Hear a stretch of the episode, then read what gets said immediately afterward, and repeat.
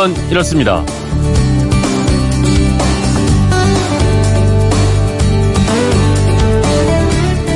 안녕하십니까 전종환입니다. 1차전에는 위아래 흰색, 2차전과 3차전에서는 빨간 상의에 검정 하의.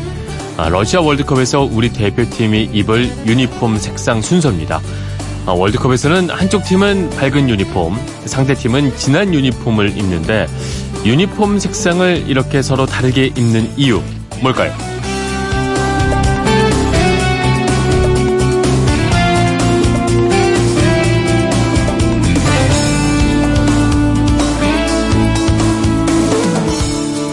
월드컵 경기에서 유니폼 색깔을 대비되게 입는 까닭, 그건 이렇습니다. 조추점에 의해서 홈팀과 어웨이팀이 결정이 되면 홈팀에 우선적으로 주 유니폼을 배정을 하고요. 어웨이팀에는 그 유니폼과 대비되는 색상을 정합니다. 아, 이렇게 하는 이유는 흑백 TV 시청자나 색상 구분에 어려움을 겪는 사람들을 위한 것인데요. 상의와 하의는 물론 양말까지도 가능한 한 양팀이 같은 색상을 착용하지 않도록 하고 있습니다. 우리나라에서는 뭐 흑백 TV가 사라진 지 오래됐지만 아프리카 등 저소득 국가에서는 여전히 흑백 TV를 시청을 합니다. 흑백 TV 보는 인구가요 10억 명이나 된다고 하는데 아, 국제축구연맹 피파는 그래서 선수들 유니폼뿐 아니라 공인 축구공도 검정과 흰색을 섞었습니다. 이 역시 흑백 TV 화면에서 공이 잘 보이도록 하기 위해서라고 합니다. 자 이렇게 숨어있는 배려를 발견하게 되면 기분이 좋아지지 않습니까? 네, 두 주도 채 남지 않은 러시아 월드컵도 그래서 더욱더 기대가 됩니다.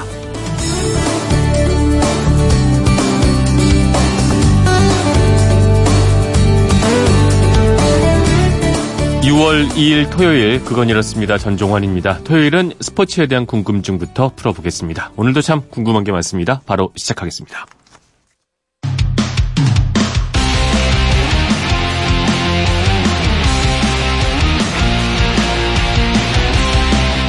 휴대폰 뒷번호 7397 어, 쓰시는 청취자께서 우리나라 축구 국가대표팀이 경기를 하는 날에는 다른 나라 국가대표팀도 경기를 하더군요. A매치데이라고 하던데 이 날은 피파가 정하는 건가요? 이 월드컵도 피파가 개최를 하던데 피파는 어떤 조직인가요? 이런 궁금증 보내주셨습니다. 네, 스포츠 동화 김종건 기자님 나와 계십니다. 안녕하십니까? 네, 안녕하세요. 네. 좀 전에 저희 그 오프닝에서 네. 유니폼 예. 어웨이 홈 배려하면서 정하는 것도 피파가 정했다. 예, 이렇게 말씀을 드렸는데 예. 어, 오늘 궁금증은 이겁니다. A 매치 데이도 피파가 정하는 건가? 예. 피파는 어떤 조직인가? 예, 예. 일단 A 매치 데이는 피파가 정하는 게 맞나요? 예, 맞습니다. 국제 축구 연맹이 정하는데요. 네. 그 이 피파의 그 A 매치 데이를 알기 위해서는 우선 그 피파의 국제 대회 match calendar 네. 라는 단어부터 알아야 됩니다. 네. 그러니까 흔히 피파 calendar라 그러는데요. 그렇죠. 이, 이게 뭐냐면 일정인데 1년 동안에 어떤 어떤 일이 벌어진다는 달력 같은 건데 네. 피파하고 6대6의 축구 연맹 그리고 음. 유로피안 클럽, 그 유럽의 음. 유명한 명문 축구 그렇죠. 클럽들이 많은데요. 음. 이 클럽들이 사전에 정하는 일종의 협약입니다. 네. 그래가지고 그 일을 통해 가지고 각 대륙 연맹들끼리 자기네들이 하는 무슨 대륙 이벤트 대회가 있는데 이런 대회라든지 그 나라의 리그, 그다음에 이제 국제대회 일정 그렇죠. 이런 것들이 서로 겹치게 되면 국가대표 선수 차출이라든지 뭐 여러 가지 문제가 생길 수 있으니까 네. 이런 것을 막기 위해 가지고 미리 사전에 일정을 조정을 하는 건데 음. 이 피파의 매치 캘린더는 4년 단위로 그러니까 월드컵이 있으니까 그렇죠. 4년 단위로 일정을 조정을 합니다. 그래서 아. 이제 월드컵을 중심으로 가장 시장 규모가 큰 UEFA 유럽 축구 연맹하고 협상을 통해 가지고 이제 뭐 네. 뭐 챔피언스 리그 같은 일정들이랑 전체적인 일정을 정한 다음에 네. 4년치 일정을 한 번에 이제 발표를 하는데요. 그렇죠. 이렇게 정해지는 A match 이제 국제 경기는 official match 이제 실제로 이제 무슨 월드컵 예선 같은 그런 건데 official match라 그러고요. 그다음에 네. 각 나라 대표팀끼리 경기라는 친선, 친선 경기 이렇게 나눠지는데 그렇죠. 이제 주로 피파 A 매치 기간이 어떻게 되냐면 3월 말 그다음에 6월 초 그렇죠. 그다음에 9월 초 10월 초, 음. 11월 초. 네. 그렇게 1년에 다섯 번 해가지고 각각 두 경기씩 해서 1년에 총 10경기가 네. 게 이제 국제 경기입니다. 음. 근데 이제 올해는 월드컵이 벌어지는데 그래서 약간 좀 일정이 좀 변경이 있는데 올해는 네. 피파 A매치 일정이 3월 19일부터 27일까지 상반기 A매치가 딱 한 번 있었습니다. 네. 그리고 이제 하반기에는 9월 3일부터 11일, 음. 그다음에 10월 8일부터 16일, 그다음에 이제 11월 12일부터 20일까지 네. 앞으로 6경기가 남아 있고 음. 이번에 평가제는 사실은 이제 6월 달에 A매치 일정이 있어야 되는데 월드컵이 있기 때문에 네. 6월 월드컵을 앞두고 각 나라가 이제 대표팀들의 필요에 의해서 그렇죠. 선택할 수 있는 어. 국제 친선 경기 기간 네. 그래 가지고 알아서 각자가 정해서 경기를 하는 겁니다. 네. 그렇다면 이제 피파가 그 다른 리그들까지 다 배려를 하려면 예. 정말 어마어마하게 많은 조율이 필요한 일이겠어요, 예. 당연히. 예. 그렇죠. 그러려면 그런 조율을 하려면 피파는 어쨌든 국제적으로 좀 힘이 있을 수밖에 없을 것 그렇죠. 같은데 예. 일단 피파라는 이 조직이 만들어진 거는 대체 예. 언제쯤인 거죠? 그 지금 현재 지구상에 있는 모든 축구 경기와 각국의 축구 협회를 총괄하는 최상위 단체가 피파인데요. 이게 1904년 5월 21일 결성이 됐으니까 뭐 아, 100년 넘는 예, 그렇죠. 역사가 예, 있군요. 예. 이 축구가 이제 19세기 말에서부터 시작해가지고 20세기 초반에 그 영국을 중심으로 해서 각 나라에서 막 동시에 막 이렇게 들불처럼 그렇죠. 축구가 인기를 얻어가지고 됐는데 네. 이러다 보니까 이제 각 나라에서 경기들이 막 벌어지고 이랬거든요. 이러다 보니까 이 나라에서 벌어지는 경기를 좀 컨트롤도 하고 네. 국제 경기를 하는데 뭔가 좀 룰 같은 것도 좀 필요하고 좀 하겠다. 좀 일관성이 네, 있어야 그렇죠. 일관성이 있겠다라는 통합 조직이 좀 있어야겠다라고 해가지고 네. 그런 필요에 의해서 만들어졌는데 원래 원래대로 하자면 축구의 발상지는 영국을 중심으로 이게 피파가 만들어져야 되는데 음. 영국은 자기네 자국 리그에만 관심이 있고 이런 아, 대외적인 일에 관심이 별로 없었고 다른 나라랑 경기하는 것 자체를 이 사람들이 싫어했었어요. 어, 우리가 지금 잘하는데 너네가 무슨 상관이 있어? 뭐 이런 아. 식의 굉장히 좀 자부심이 강했죠. 그래서 네. 이러다 보니까 유럽의 다른 나라들이 어 그래 안 되겠구나. 그러면 영국을 빼고 우리끼리만이라도 하자라고 네. 해가지고 프랑스, 스위스, 네덜란드, 스페인 등 유럽의 7개 나라가 아. 1904년에 프랑스 파리에서 이제 조직을 만들었죠. 근데 네. 이게 프랑스 파리가 아마 이걸 만든 이유도 아마 이유가 있는 것 같은데 IOC도 프랑스를 중심으로 이제 만들어졌지 않습니까? 네. 그래서 그런 것에 영향을 받아서 프랑스가 그럼 우리가 국제 조직을 어. 우리가 만들게라고 좀 하는 그런 것도 있었던 것 같고요. 이렇게 조직하는 걸 좋아하시는군요. 예, 그래서 당시 피파의 초대 회장도 네. 프랑스의 로베르 게랭이라는 사람이 아. 맡았었습니다. 그래가지고 이제 피파가 1906년에 네. 자기가 주관하는 첫 국제 대회를 열었는데 음. 이게 흥행해서 참패를 했습니다. 아. 인기가 없었었어요. 영국 애들은 좋아했겠네요. 예, 그 영국이 워낙 자기네들은 그 바람 이렇게 이러고 있었는데 1908년에 런던에 일본에서 네. 올림픽이 열렸습니다. 네. 근데 이제 여기에 축구가 들어갔었어요. 네. 근데 이때부터 축구가 사람들이 막 좋아하고 국제 경기를 재밌게 보기 시작하니까 인기가 어. 막 좋아지니까 네. 뭐 이제 좀 괜찮겠다라고 한 거죠. 그래서 1차 대전 때만 해도 그 피파에 가입된 나라가 한 20개 정도밖에 되지를 않았었습니다. 네. 그런데 이제 세 번째 피파 회장이 줄리메 프랑스 사람인데 음. 이 사람이 이제 올림픽에서 인기를 바탕으로 네. 1930년에 우루과이에서 제1의 월드컵을 개최를 음. 합니다. 이제 이때부터 그 월드컵을 인기를 통해 가지고 이제 차츰차츰 축구가 전 세계적으로 퍼져나가고 인기가 급상승하기 그렇죠. 시작한 거죠. 이래 가지고 음. 폭발적으로 성장하고 많은 나라들이 가입을 하면서 지금 같은 단계가 왔고 네. 특히 1970년에 텔레비전이 등장을 합니다. 이제 안방에서 아, TV를 그렇죠. 통해서 스포츠 이벤트를 보게 되는데 이 월드컵이 안방에서 즐기는 지구촌 최대 스포츠 이벤트가 네. 돼버린 거죠. 그러면서 음. 이걸 보고 많은 기업들이 야 월드컵에다가 우리 기업을 홍보를 해야겠다. 네. 라는 쪽으로는 피파에서 막 엄청난 돈이 몰렸거든요. 그쵸. 그래서 피파가 이 돈을 주체를 못했는데 이 돈을 가지고 뭘 했냐면 아시아, 카리브해, 아프리카 이런 작은 축구 약소국들한테 네. 지원해줬습니다. 축구를 네, 즐길 수 네, 있도록 있도록 지원해 줬죠. 그렇죠. 네. 그러다 축구협회를 세우고 지원을 했는데 아. 사실 이게 피파의 속셈이 있었습니다. 이 피파는 각 나라에 한 표씩을 주거든요. 네. 자기가 지원을 해놓으면 이게 사실은 수많은 표가 되는 겁니다. 그렇죠. 힘이 되는 거죠. 네. 이렇게 해가지고 피파가 덩치를 엄청나게 키워가지고 음. 지금은 이제 현재 피파가 유엔보다도 많은 나라를 가입 시켜가지고 전 세계 나라의 축구를 대표하는 그리고 네. 오직 한 나라를 대표하는 축구협회 하나만 인정을 하고 이를 통해 가지고 그 전 세계 모든 축구 경기를 주관하고 네. 통일된 규칙으로 어. 경기를 진행을 하는데 대신 뭐냐면 그 우리가 일반인들이 잘못 알고 있는데 그럼 각 나라의 프로 리그도 피파가 주관하느냐? 그건 아니지 그렇지 않습니다. 그거는 네. 각 나라 그 축구 연맹의 네. 축구 협회에다가 그렇죠. 주가 알아서 하라고 하는 겁니다. 협의를 하는 거겠죠. 그렇죠. 피파와 네. 각 나라 위임을 하는 거라고 보면 될수 네. 있습니다. 그러면 그 조직이나 기능도 조직은 엄청나게 방대할 것 같고 말이죠. 네. 이미 전 세계에 막 이렇게 뻗어져 있고. 예. 어, 어떤 기능, 그러니까 이런 일까지 한다 이런 것도 예. 있을 것 같은데. 피파의 본부는 현재 스위스 7위에 있습니다. 네. 그래서 이제 스위스 법에 따라 운영을 하는데 피파의 최고 결정 기관은 피파 총회입니다. 그러니까 네. 각 나라에 한 표씩 있는 그 총회를 하는데 가입국의 대표로 이루어져 있고요. 네. 이 피파 총회에서 많은 것들을 결정을 하는데 회원국을 승인하는 문제, 음. 그다음에 재정 문제, 그다음에 이제 피파의 주요 사항들을 결정하고 회장, 부회장, 사무총장, 음. 집행위원회 등도 여기서 선출을 하는 거죠. 네. 그리고 이제 1년에 한 번씩 정기위원회를 정기 음. 회의를 하고요. 그다음에 이제 피파 회장이 또 임명에 관여하는 피파 집행위원회라는 게 따로 있고요. 네. 그다음에 집행위원회를 보좌하는 재정위원회 이제 돈을 만지는데 음. 그다음에 이제 징계에 어떤 문제가 생겼을 때 징계를 해야 되는 징계위원회 그리고 이제 심판을 관리하는 심판위원회가 따로 있고요. 네. 그다음에 이제 피파가 워낙 지구가 넓어가지고 다 할 수가 없으니까 산하의 그 세계 각국의 축구협회를 등록을 시킨 다음에 이것을 이제 대륙벽 연맹으로 나눠줬습니다. 그렇죠. 그러니까 6대륙으로 음. 나눠져 있는데 유럽, 아프리카, 아시아, 오세아니아, 북중미 및 카리브해 남미 국가 이렇게 따로 나눠 가지고 각 대륙 연맹이 나라를 지금 이렇게 관리 통합 관리하는 뭐 이런 시스템으로 돼 있는데요. 재밌는 게 뭐냐면 러시아라든지 뭐 터키, 터키. 아르메니아, 그렇죠. 그다음에 아제르바이젠, 주오지아, 키프로스 이런 음. 나라들이 음. 지금 유럽하고 아시아하고 결점 있는데 이런 나라는 선택을 하라 그랬습니다. 유럽에 갈지 음. 아시아에 갈지. 근데 대부분 나라가 유럽을 택했고요. 네. 그다음에 이제 이스라엘 같은 경우는 사실은 아시아권에 와야 되는데 네. 정치적인 이유로 이게 복잡하니까 그렇죠. 그러면 유럽으로 가라라고 네. 했었고 오스트레일리아는 그 원래 오세아니아 주에 가야 되는데 음. 워낙 등치가 큰데 너무 실력이 좋으니까 네. 다른 나라에서 불만이 되게 많았거든요. 그렇죠. 그래서 그럼 오스트리아는 오세아니아 있지 말고 아시아로 가라라고 음. 이제 결정을 내렸고요. 그다음에 이제 피파가 이 스포츠에서 차지하는 비중이 워낙 많다 보니까 네. 회장이나 집행부 임원들이 되면 엄청난 대접을 받습니다. 그리고 이제 비리도 많지 않나요? 영향력이 엄청나게 많은데 그래서 선거 때는 상상을 초월하는 그러니까요. 일들이 벌어지는데 네. 이게 그 축구 관련 그 책에 보면 네. 이 피파의 비리가 나오는데 네. 정말 상상 초월입니다. 네. 그럴 수밖에 없을 것 같아요. 예. 뭐 축구를 기반으로 한 정말 세계적인 엄청난 조직이다 이런 생각이 드는데 예. 이제 월드컵도 얼마 안 남았는데 어, 월드컵 한 번 하면 또 예.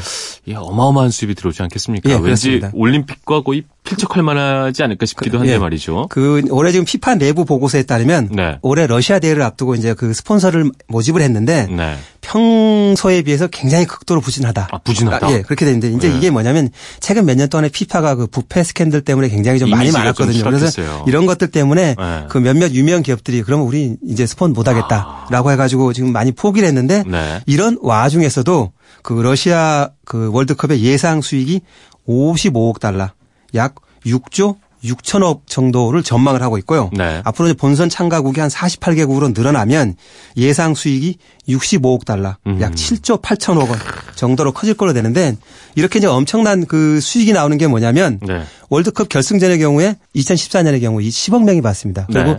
브라질 월드컵이 전 세계 다 32억 명이 시청을 했습니다. 그러니까 네. 뭐 기업들이 당연히 여기다 목을 내고 돈을 안 낼 수가 없는 거거든요. 네. 그래서 2014년 브라질 대회 같은 경우는 결산이 나와 있는데 네. 22개 기업에서 월드컵 마케팅 권리로 13억 5천만 달러, 그러니까 음. 1조 5,500억 원을 냈습니다. 이거 외에 나머지를 이제 방송권으로 벌어들인 거고요.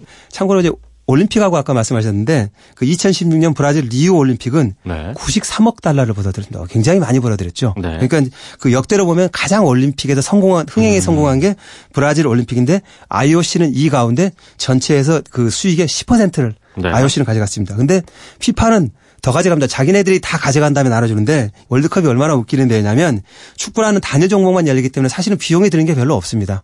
그렇죠. 예, 그리고 훨씬 음. 티켓 판매도 좋고 그렇죠. 그다음에 훨씬 집중력도 있기 때문에 이 굉장히 많은 돈을 그러니까 올림픽보다는 적지만 음. 훨씬 실이익이 더 많거든요. 네네. 근데 또 피파는 이 돈을 자기네들이 다 가져간 다음에 본선 참가국들한테 비용을 나눠줍니다. 네. 분배국들 수익을 해주는데 모든 나라에 최소 100억 이상을 줍니다. 우선 음. 이제 대회 참가국 그리고 해도. 2014년 브라질 대회 같은 경우는 네. 배당금으로 그러니까 참가하는 나라한테 90억 원을 줬었고 네. 그다음에 대회를 준비하라 그래가지고 17억 원을 따로 줬습니다. 음. 그리고 이제 그 대회에 무슨 각 나라의 이모지라든지 피파에 관련된 모든 사람들이 오면 최소 비즈니스 클래스로 항공권을 다 대주고 네. 호텔 숙박비 등을 주는데 이런 비용도 만만치 않죠. 음. 그리고 이제 뭐 심판 비용이라든지 각자 이제 뭐 이런 들어가는 비용들을 다 한 다음에 남는 돈은 피파가 가져가는데 음. 이 돈이 얼마인지는 사실은 아무도 모릅니다. 음. 회장하고 사무총장만 합니다. 그렇겠네요. 그래서 이게 지금 복마전이라는 거고 음. 이래서 이제 피파에 비리가 싹틀 수 있는 구조라는 거죠. 네. 예. 우리가 참 이렇게 축구 보면서 그냥 피파 피파 쉽게 얘기를 하지만 예. 파고 들어갈수록 재미있는 예. 조직이란 예. 생각이 듭니다. 네, 오늘 김종건 기자님과 함께 피파에 관한 궁금증 알아봤습니다. 월드컵이 얼마 남지 않았으니까 이제 좀 약간 설레기도 하고 말이죠. 네, 기다려집니다. 오늘 말씀 잘 들었습니다. 고맙습니다. 네, 감사합니다.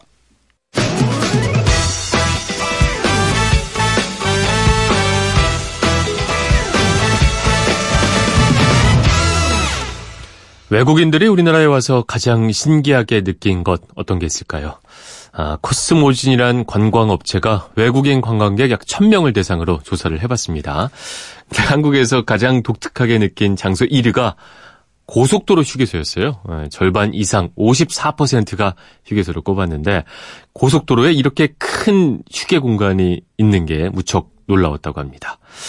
그쵸 생각해 보면 외국 나갔을 때 고속도로 휴게소 보면 다 작았어요. 예, 우리나라 참 큰 거 맞는 것 같습니다. 2위는 찜질방이었고요. 아, 3위는 아, 상품 구색이 참 다양한 대형마트. 4위는 가수가 된 것처럼 느낄 수 있는 노래방을 꼽았습니다. 자, 이렇게 우리는 다 당연한 것들이잖아요. 근데 이방인의 눈으로 보면 신기하게 여겨지는 게 분명 있을 것 같습니다. 가끔 이렇게 외부의 시선으로 우리를 또 돌아보면 우리의 진짜 모습을 볼 수 있지 않을까 싶기도 합니다. 노래방, 아, 정말 많죠, 우리나라에. 참 옛날에 많이 갔었는데, 요즘은 예전에 비해서는 약간 준 것 같기도 합니다만은, 우리가 노래를 좋아하는 민족임은 분명한 것 같습니다. 잠시 후 예술 아 코너에서 이 노래 관련 얘기 이어가겠고요. 그건 이렇습니다. 전종환입니다. 저는 잠시 후에 돌아오겠습니다.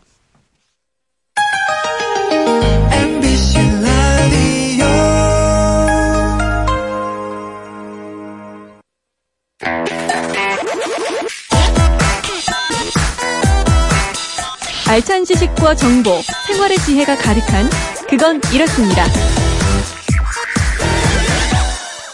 대중예술을 통해서 시대와 소통해 봅니다. 예술 아하 코너 이영미 대중예술평론가와 이야기 나눠보겠습니다. 안녕하세요. 안녕하세요. 자, 지난주에 이제 아, 떠나는 봄을 아쉬워하면서 봄날은 간다라는 테마 노래를 쭉 들어봤습니다. 네. 쭉 들어보다 보니까 이제 우리 대중가요의 역사를 네. 하나의 소재를 통해서 쭉 훑어보는 그런 재미가 있었는데 네. 자, 오늘은 또 어떤 이야기를 나눠볼까요? 그러니까 한 노래의 테마를 여러 작품이 공유하면서 마치 무슨 답가를 짓는 것처럼 그 선배들이 만들어 놓은 어떤 성과를 바탕으로 후배들이 그렇죠. 또 다른 노래를 만들고 또 다른 노래를 만들고 이런 현상이었는데요. 네. 그걸 하다 보니까 아, 이런 이야기를 한번 해봐도 되겠다. 음. 선배들의 작품에 대해서 답가 만드는 형식으로 네. 만들었던 노래들 네. 이야기를 그냥 내친 김에 조금 몇 개 더 살펴보려고 합니다. 아, 좋습니다. 예. 그러니까 이런 건 사실 단순한 네. 인기를 노린 무슨 속편이나 리메이크하고는 좀 달라요. 네. 그러니까 속편이나 리메이크 현상은 대중가요사 초기부터 굉장히 많이 있었던 현상이거든요. 네. 왜냐하면 하나 인기 끌면 그 발상으로 그 다음 노래를 그렇죠. 같은 가수가 또 할 수 있잖아요. 네. 영화에서도 무슨 1, 2, 3, 4 이렇게 그렇죠. 별들의 고향 1 나오면 2 나오고 이런 것처럼. 네. 예컨대 이난영의 목포의 눈물이 인기였어요. 네. 정말 대박 인기. 그러고 나면은 몇 년 후에 똑같이 이난영이 목포는 항구다를 또 불러요. 그래서 목포를 활용하는 거군요. 목포를 활용하고 그렇죠. 항구도 활용하고 네. 이난영 네. 자신도 활용하고 네. 왜냐하면 이난영이 목포 출신이거든요. 아, 예, 이건 뭐 누가 봐도 전작의 인기에 기대서 있는 느낌 같은 게 있는 거예요. 네. 근데 지난주에 다루었던 봄날은 간다는 그런 경우에 속편하고 다르게 그렇죠. 굉장히 시기도 좀 떨어져 있고 음. 선배들의 어떤 성과를 뭐라 그럴까 이렇게 기리는 느낌이라고 그렇죠. 할까 좀 어. 그런 게 있었어요. 마치 논문 쓸 때 후배들이 선배 논문에서 뭐 하나 조금 더 맞아요. 발견해 가면서 네. 하나 더 추가하고 인용하고 그렇죠? 추가하고 네. 뭐 지식의 세계를 넓혀가는 네, 네. 음악의 세계를 넓혀간다 이렇게 볼 수가 있겠군요. 그렇습니다. 네. 그러니까 이런 현상은 그렇기 때문에 대중가요사 초기에는 거의 나타나지 않고 네. 좀 이렇게 정말 이렇게 뒤에 나타나는 현상이라고 할 수 있습니다. 네. 일단 노래 하나를 들어봤으면 좋겠어요. 네. 이 노래가 그렇게 인기 있었던 노래는 아닌데요. 이번에 그 북한으로 초청받아서 했었던 공연에서 강산혜 씨가 불렀던 네. 노래 명태라는 2002년 노래인데요. 네. 이 노래를 잘 들어보면 그 노래 안에 또 다른 노래 하나가 인용돼 있어요. 어, 들어보면 그냥 쉽게 찾을 수 있습니다. 네. 한번 들어보시죠. 명, 명태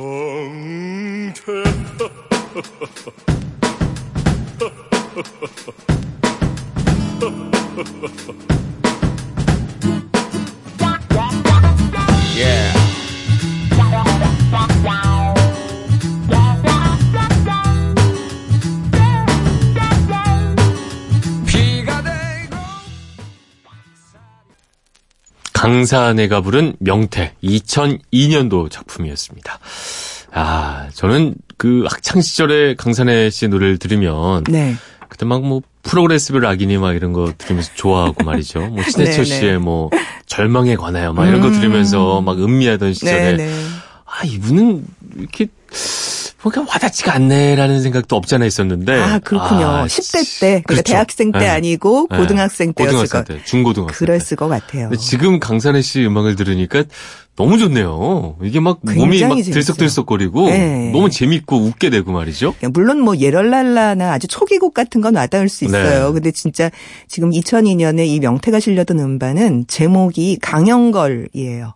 음. 반 제목이. 네. 그러니까 강산에는 예명이고 네. 집에서 그냥 자기한테 사내라고 불렀대요. 아, 사내. 어, 남자니까 사내 이렇게 불러서 강산에가 이제 예명으로 된 거고 네. 본명이 강영걸인 아. 거예요. 자신의 본명을 내세우고 네. 자기 정체성을 찾는 것 같은 음반이고 그렇죠. 그때 이제 사진이 딱 나왔는데 강산에 씨가 초기에 이럴랄라 할 때만 해도 네. 몸도 별로 크지도 않고 머리도 그렇죠. 뒤로 꽁시머리로 딱 묶고 얼굴은 예쁘장하고 그래가지고 맞습니다. 굉장히 이렇게 좀 미소년 같은 느낌도 좀 있. 있었거든요. 네. 근데 갑자기 이렇게 아저씨 분위기로 40대 아저씨가 떡 떠서 나온 것 같은 좀 그런 그렇죠. 분위기였어요. 뭐 그러니까 명태 좀 씹어봐야 이런 노래 부를 그, 수 있을 것 같고 말이죠. 맞습니다. 네. 그러니까 나이가 들면 이런 노래가 참 좋은 건데요. 네. 사실 지금 이제 고등학교 때 별로였다 말씀하셨지만 북한에서도 이 네. 노래를 부르니까 관객석이 약간 썰렁해지는 느낌이 조금 저한테는 좀 보였어요. 아. 관객석이 비추는데 네. 별로 안 먹혔을 것 같은. 이게 네. 뭐냐? 얘, 네. 얘 지금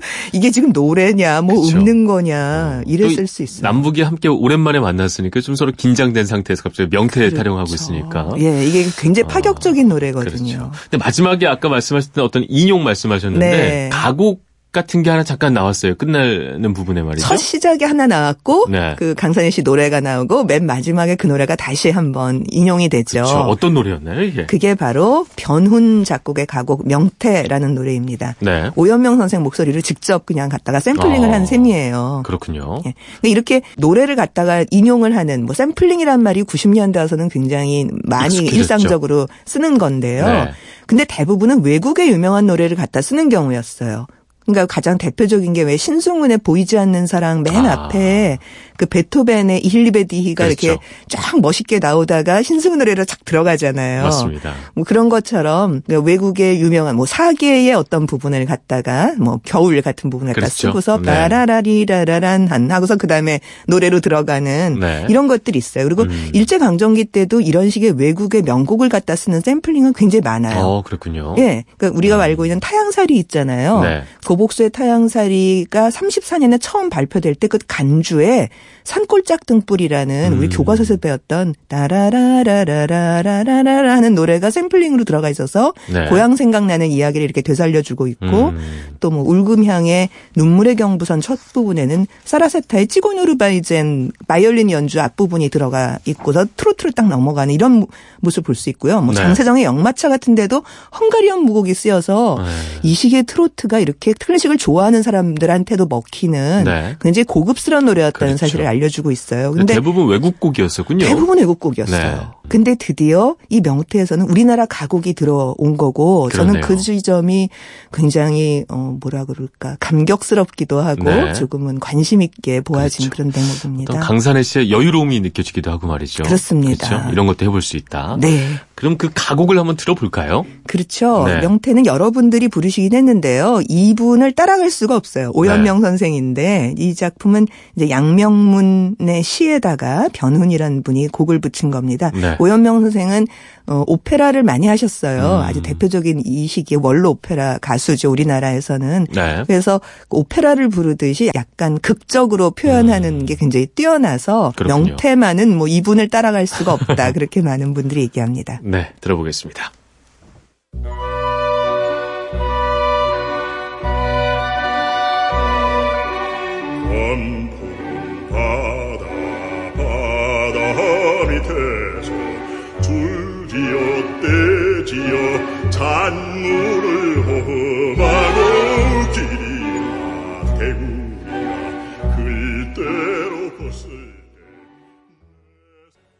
네, 성악가 오현명 씨가 부른 명태였습니다. 아, 이게 형식은 성악이고 목소리는 이렇게 근엄한데 말이죠. 네.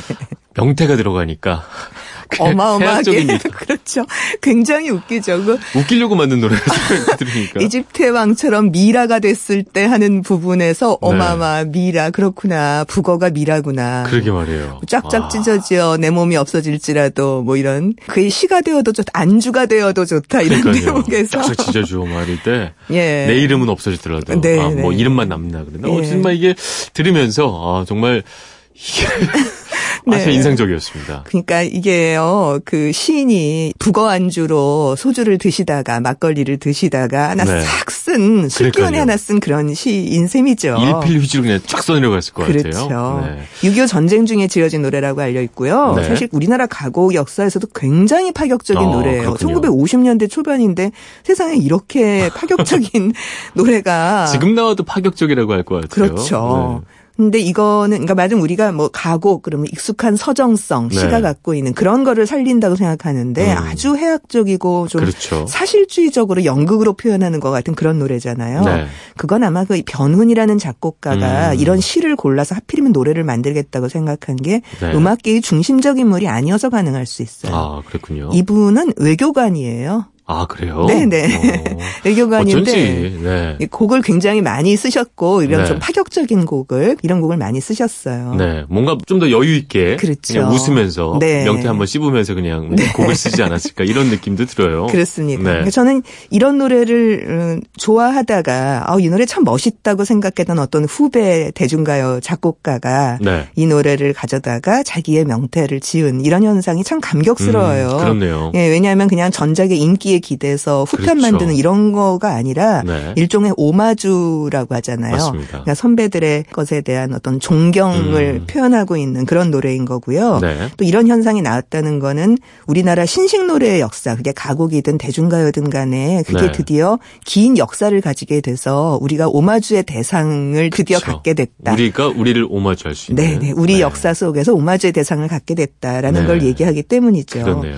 물론 강산의 시니까 이런 이야기를 할 수도 있어요. 왜냐하면 강산혜 씨는 음. 이미 라구요라고 하는 노래에서 눈물 젖은 두만강하고 굳세어라 금수나의 한 부분을 언급하면서 노래를 지은 좀 네. 독특한 어, 작품 세계를 갖고 있는 사람이기 때문이죠. 강산혜 씨는 우리의 어떤 하늘 노래할 때, 우리의 네. 그런 해악을 노래하기에 가장 적합한 목소리와 그런 시도들을 많이 하신 것 같아요. 네, 굉장히 엉뚱한데 재밌죠. 그러니까요. 그렇습니다. 네. 근데 이 강산혜 씨 명태는 또 한 작품의 그림자가 어른거려요. 네. 그게 바로 한대수의 고무신이라는 노래입니다. 아. 근데 이게 이제 노래에서 증거가 명시적으로 드러나진 않아요. 지금 네. 이제 오현명의 명태 같은 경우는 너무 명확하게, 명확하게 명태를 예, 샘플링을 해버렸잖아요. 네. 그런데 어, 고무신은 그렇게 드러나지는 내가 드러내서 음. 오마주한다 이렇게 생각하진 않은데 들어보면 네. 누구나 아 이거는 고무신 영향을 받았구나라는 걸알 아, 수가 있어요. 그렇군요. 한대수의 고무신은 75년 작품이고요. 우선 명태라는 소재가 가요에서 굉장히 드문 소재인데 그렇죠. 딱 한대수하고 강산의 이 두 노래에서만 나타나요. 어울려? 아주 어울려요. 생김새와도 어울리고 네, 굉장히 어울려요. 비슷해요. 네. 네. 게다가 이제 두 노래가 아주 독특하고 실험적이고요. 그렇죠. 게다가 또 둘이 친해요. 아. 네, 물론 뭐 처음부터 친했던 건 아니고 네. 포크락 스타일이다가 워낙 엉뚱하면서 솔직한 어떤 작품 세계를 마찬가지죠. 예, 다 네. 그런 공유하고 있고요. 그래서 이미 90년대 후반에 강산혜 씨가 한대수 씨 노래를 여러 편 아, 리메이크해서 불렀어요. 그렇죠. 그러면서 친해졌대요. 그래서 아예 그냥 동생 삼았다. 네. 그 한대수 선생님 그렇게 얘기를 하더라고요. 언제 어디선가 두 분이 명태에다가 막걸리 한 잔 하시고 있을 것 같아요. 그렇죠. 그런 느낌이 있습니다. 네. 한대수 씨의 노래 들어봐야겠죠? 네. 좋아 좋아 기분이 좋아. 베이스 들어오고 기타도 좀 울고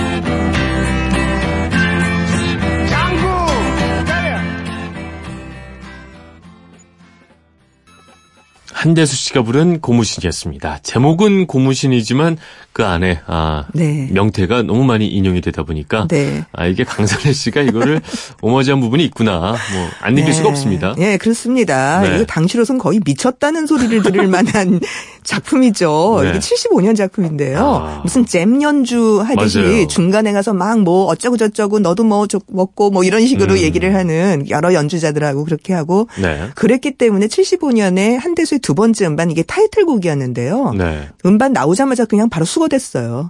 그리고 이 노래가 이렇게 건전가요가 아니어서 그런 건가요? 그러니까 75년이라는 시대가 네. 막 유신내 말기로 넘어가는 때였기 때문에 이렇게 네. 이상한 노래를 가만 내버려 두지 아, 않는 상황이었어요. 그렇군요. 그래서 사실은 뭐 얘기로서는 그 자켓에 고무신이 철조망에 걸려 있는 아, 것이 불온해 보였다. 뭐 이런 네. 식으로 얘기를 하기는 하는데 어쨌든 네. 이 작품이 그렇게 어, 이 음반이 꺾여지고 나서 한대수 씨는 아 더 이상 한국에서는 노래 활동 못 하겠구나. 음. 그리고 접고 그냥 다시 미국으로 돌아갔습니다. 아, 예. 그러니까 이런 파격 성이 당시에는 그 사람의 노래 생명을 위협했겠지만 네. 바로 이런 파격성 때문에 27년 후에 그렇죠. 후배 작곡가한테 새 노래에 영감을 준 거라고 음. 할수 있는 거죠.